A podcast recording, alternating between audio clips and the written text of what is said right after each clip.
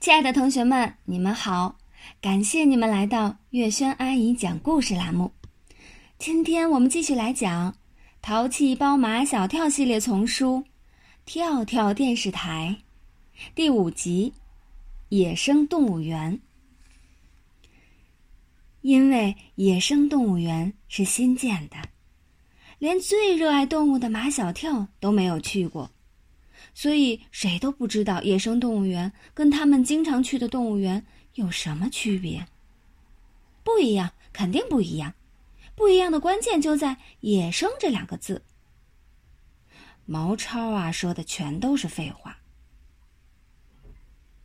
我想区别在这里，马小跳说，在一般动物园里，动物们是没有自由的；在野生动物园里，动物们是有自由的。也就是说，唐飞补充道：“在一般的动物园里，动物是被关起来的；在野生动物园里，动物是不准关起来的。那我们进去怎么办呀？”安琪儿好像很怕的样子。马小跳说：“动物是我们人类最好的朋友，你怕什么？”安琪儿说出了他的担心。老虎、狮子、豹子还有狼，都是要吃人的。他们没有被关起来，我们进去了，他们要吃我们，怎么办呀？跑，跑呀！张达跑得快，所以他不怕。我不相信你两条腿跑得过四条腿。毛超说：“这就是说，我们要冒着生命危险。”才能跟动物们来个亲密接触。学校绝对不会让我们去冒生命危险，但是老虎、狮子、豹子、狼是真的要吃人。哎，这个问题相当的费脑筋。马小跳，你说呢？凡是费脑筋的事情，唐飞都会推给别人。只有把人关起来。对了，肯定是这样的。唐飞一拍大腿，似乎找到了答案。在野生动物园，如果不把动物关起来，就必须把人关起来，这样所有的危险都解除了。唐飞说的似乎很有道理，又被似乎很没有道理。讨论来讨论去。马小跳最后一锤定音。去了就知道了。野生动物园在另外一座不大的城市。那天，乘了快两个小时的汽车才到达那里。刚下车，又被叫上车，这是野生动物园里的专用车。车窗啊，特别大，特别厚，所有的车窗都是封死的。排着队上了车，马小跳他们几个表现的特别好。因为他们想坐在一起，所以不能引起秦老师的注意。最后一排啊，有六个座位，他们拉了安琪儿和夏林果坐了过去。秦老师想，有大队委夏林果管着他们，也就放心了。这个野生动物园。用唐飞的话来说，那是相当的大。汽车穿过一片树林，绕过几个草坡，才来到一个巨大的铁门前。铁门紧闭，开车的司机按了密码，厚重的铁门“哗”的一声开了。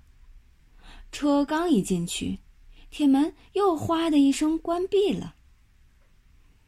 啊！长颈鹿，长颈鹿挡在道上，汽车还没有它的身子高。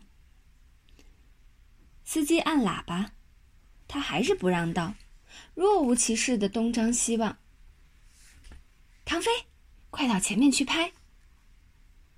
唐飞把背包挂在领上，冲到前面去。唐飞，你的座位在后面，怎么跑前面来了？报告老师，马小跳和毛超一边一个护着唐飞，唐飞晕车。听说唐飞晕车，秦老师还让前面的同学让一让。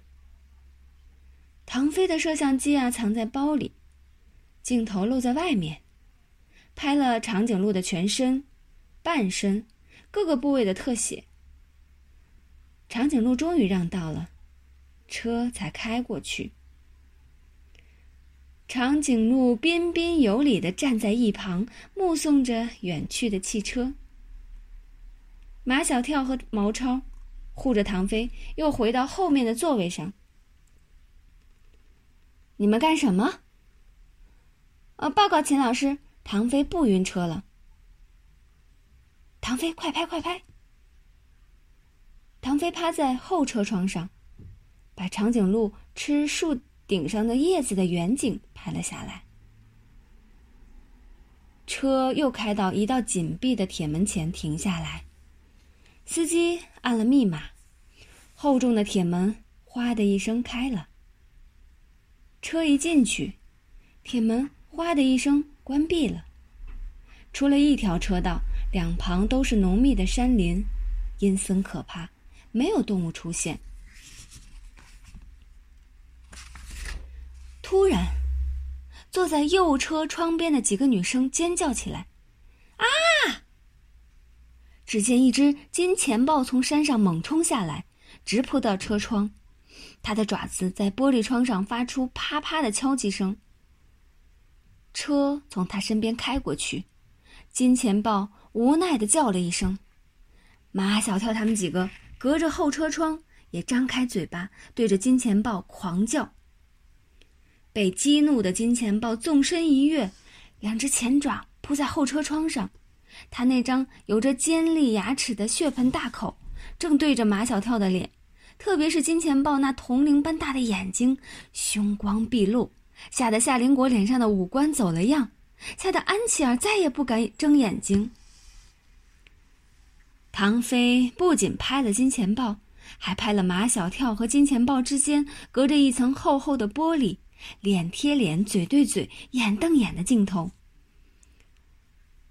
车又开进了一道铁门，仿佛来到一片荒凉的草原。前方的山坡上，一群狼埋伏在那里。见载满了人的汽车离他们越来越近，狼群立起身来，仰天长啸。顿时，四面八方的山坡上、山头上出现了狼群。嚎叫声响成一片，这是在电视上也难得一见的画面。马小跳指挥唐飞到前面去拍。马小跳和毛超护着唐飞，又冲到前面去。秦老师问：“唐飞又晕车了？”毛超捂着鼻子，他好像要吐。前面的同学怕唐飞吐到自己的身上，都让开了。唐飞拍了个痛快。汽车又开进一道铁门，这是狮子的地盘。见到两对狮子，有一对狮子在睡觉，还有一对狮子抱在一起，在草地上滚来滚去。张达，考考你。马小跳问。披着头发的狮子是公狮子还是母狮子？张达看看夏林果，他的头发很长；又看看马小跳，他的头发很短。所以张达回答：“母母母母狮子。”错错错！马小跳就知道张达要答错。那只披长头发的是雄狮子。没有披头发的是母狮子。安琪儿若有所思的点头。哦，原来狮子跟人相反。怎么还没有看到老虎？在所有的野生动物中，夏林果呀最喜欢老虎。在他的心目中，老虎既漂亮又高贵。